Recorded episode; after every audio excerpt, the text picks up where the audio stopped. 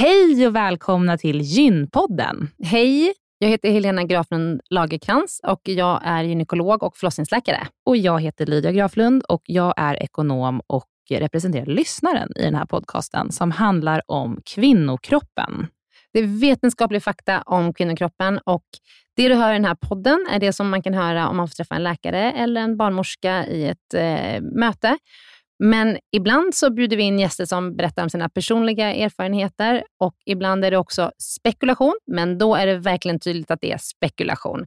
Annars är grunden för den här podden vetenskaplig fakta om kvinnokroppen. Så är det. Hoppas att ni vill lyssna. Välkomna. Välkomna.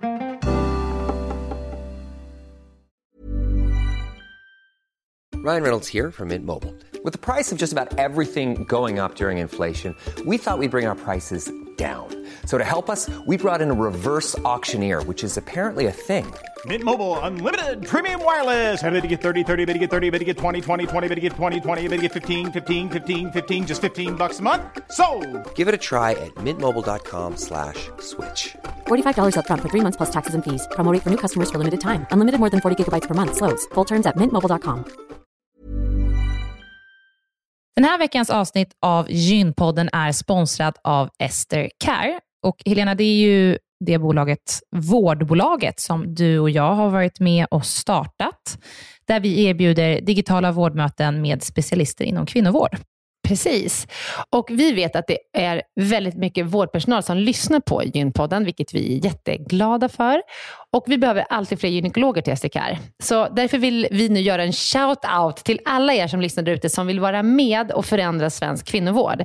Vi söker specialister inom gynekologi, men också ST-läkare som har kommit en bit in i sin ST och som vill arbeta digitalt eh, med handledning på, hos oss på SDKR. Mm. Och precis som det är för våra patienter som kan söka vård hos oss, det vill säga att de kan bo vart som helst i landet eftersom vi är digitala. Om man laddar ner appen och så bokar man ett vårdmöte, så kan ju även läkaren bo vart som helst i landet eller flytta under tiden man jobbar hos oss. Det är ju väldigt, väldigt flexibelt eftersom eh, man jobbar hemifrån. Och Jag tänker att det måste ju också vara helt underbart att som läkare kunna arbeta hemifrån och planera sin egen tid några dagar i veckan. Ja, verkligen. Och samtidigt vara med och förändra kvinnovården med kollegor som är otroligt drivna och engagerade. Det är jätteroligt att jobba på SDKR. Och jag tycker att det här är en häftig grej som vi gör just nu, att vi erbjuder gyn, äh, gynvård i hela landet. Och vilka är de vanligaste patientmötena du tar, Helena? Ja, men det är ju klimakteriet, eh, PMS, eh, mensbesvär. Och det är ju såklart Eh, ärenden och eh, diagnoser som går att hantera digitalt. Men vi remitterar också vidare när det behövs mm. Eh, och tar labbprover när det behövs mm. och så vidare. Mm. Så gå in på sdcare.com, klicka på jobba hos oss i menyn för att läsa mer och skicka in en ansökan. Tack så mycket. Tack och välkomna.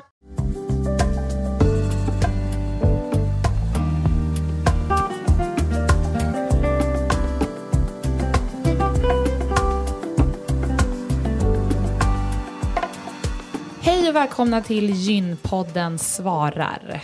Hej. Idag har vi med oss återigen Helena och Karin Norrbrink, Hej. vår barnmorska. Så roligt att vara här.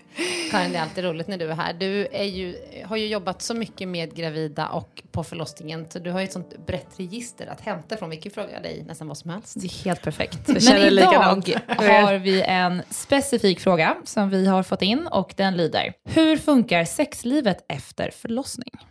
Ja, det är ju en jättebra... Vi kan väl svara på den tillsammans, Karin, tänker jag. Det tycker jag. Ja, för den, den där, det har ju, har ju lite med tidsperspektivet att göra. Och, men jag tror att den här eh, personen som skrev in funderar lite på liksom förväntningarna efter förlossningen. Liksom hur, vad kan man förvänta sig av sex då? Mm. Och vad brukar du säga till dina patienter på mödravården? Jag brukar säga att det är väldigt olika när lust kommer tillbaka eh, och hur man känner och att man ska verkligen lyssna på sig själv. Det är det viktigaste. Eh, vissa kvinnor känner sig ganska snabbt sugna och känner ganska hög lust och vill komma igång med sexlivet tidigt. Då är det okej. Okay. Det finns inga förbud. Eh, även om vi ofta säger att vara eh, försiktig med att använda penetrerande samlag eller tampong eller liknande medan du har avslag. Det finns inga förbud. Det är en, en något ökad infektionsrisk, men, men använd kondom så hur länge brukar det minskar. vara? Man har avslag ungefär 68 veckor efter en födsel. Men man kan ju ha sex utan att ha penetrerande sex också. Så att, lyssna på sig själv och börja smått. Alltså mycket kramar, mycket närhet. Glöm inte bort varandra. för att det är inte bara rent liksom fysiskt vaginalt och slemhinnor och avslag och sånt. Det är ju också ett barn som kanske sover på en på dagarna och mellan en på nätterna. Och jag vet inte om man har inte så mm, sömnbrist och man är trött, man kanske är nedstämd, man kämpar med... Det är så mycket annat den perioden. Så, Brösten läcker mjölk exakt. hela tiden och Ja. gör ont kanske och så. Mm. Precis. Så var nära varandra och ta på varandra. Glöm inte bort varandra. Liksom. Ehm, så att, lyssna på sig själv är väl mest det. Ehm, Och sen beror det såklart på hur förlossningen var. Mm. Traumatisk förlossning tar ju längre tid att komma igång med samlivet oftast. Har man stora bristningar så tar det längre tid. Eh, det här är ju också så här, det finns inga do's and don't, utan man ska göra det som känns bra. När man ammar så har man ju låga halter av östrogen i kroppen eh, och då blir slemhinnorna i underlivet väldigt sköra och torra. Eh, och det kan ju vara ett, det, det kan upplevas som ett problem för kvinnor som ammar eh, att ha sex då. Eh, och då rekommenderar vi ju jättemycket glidmedel och att man liksom ska vara lite för, ta lite försiktigt, lite långsamt och sådär. Men om man tycker att det är ett reellt problem, då kan man ju också köpa vaginalt östrogen som finns på apoteket. Det är receptfritt. receptfritt. Så det finns ju eh, receptfritt Vagitorer med östrogen som man kan köpa som är helt ofarliga att ta. Och det här upplever jag att det är inte så många som vet om. Nej, För jag ofta vad heter på, de? Eh, Och Vesterin. till exempel. Precis. Men det finns ju eh, på efterkontrollerna när jag träffar kvinnor, kanske så här, åtta veckor efter, eh, att man då, ja men du, du ser att du har ganska östrogenfattiga slemhinnor. Va? Vad innebär det? Så att det är väl bra. Men hur upplever man det då? Det, det svider då eller? Det är liksom- lite torrt, torrt och gör lite ont. Ja.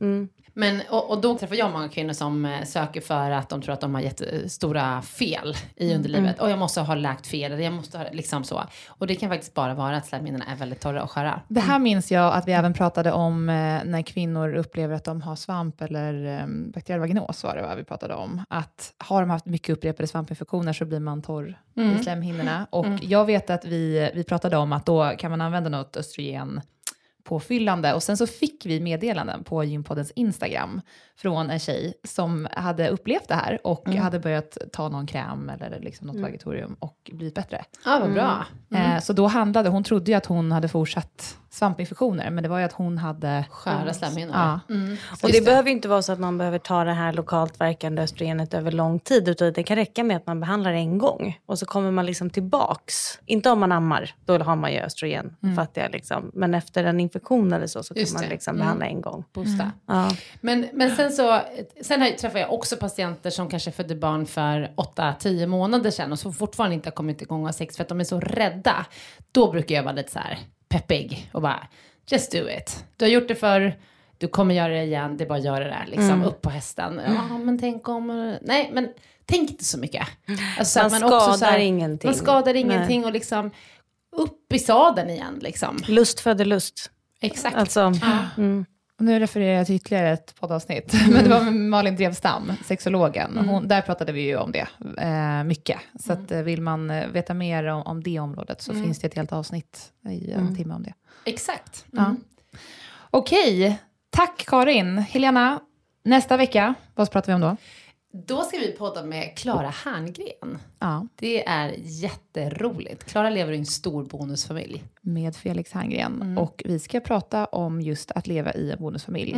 Vad det innebär, kanske vad man ska ha för förväntningar om man går in i det, utmaningar, men också ehm, fördelar med det och eh, Absolut. glädjen med det. Ja.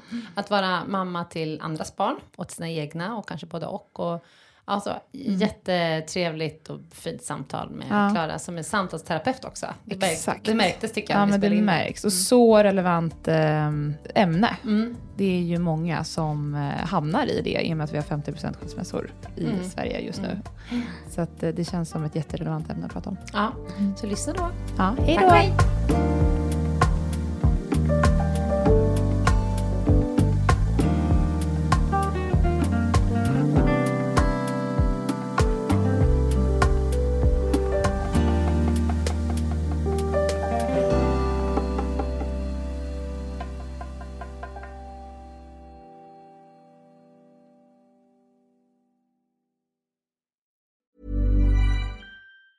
Ever catch yourself eating the same flavorless dinner three days in a row?